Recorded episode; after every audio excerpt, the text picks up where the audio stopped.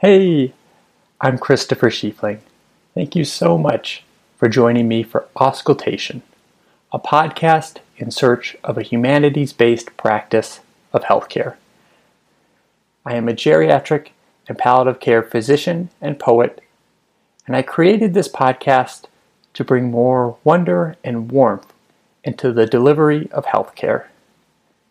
Each episode uses a piece of art or literature as a lens to find fresh views on wellness and illness, with a splash of humor on the side. Episodes are roughly 15 minutes long and will drop on the first Tuesday of the month. The show will offer a bit of joy and perspective to any and everyone in healthcare.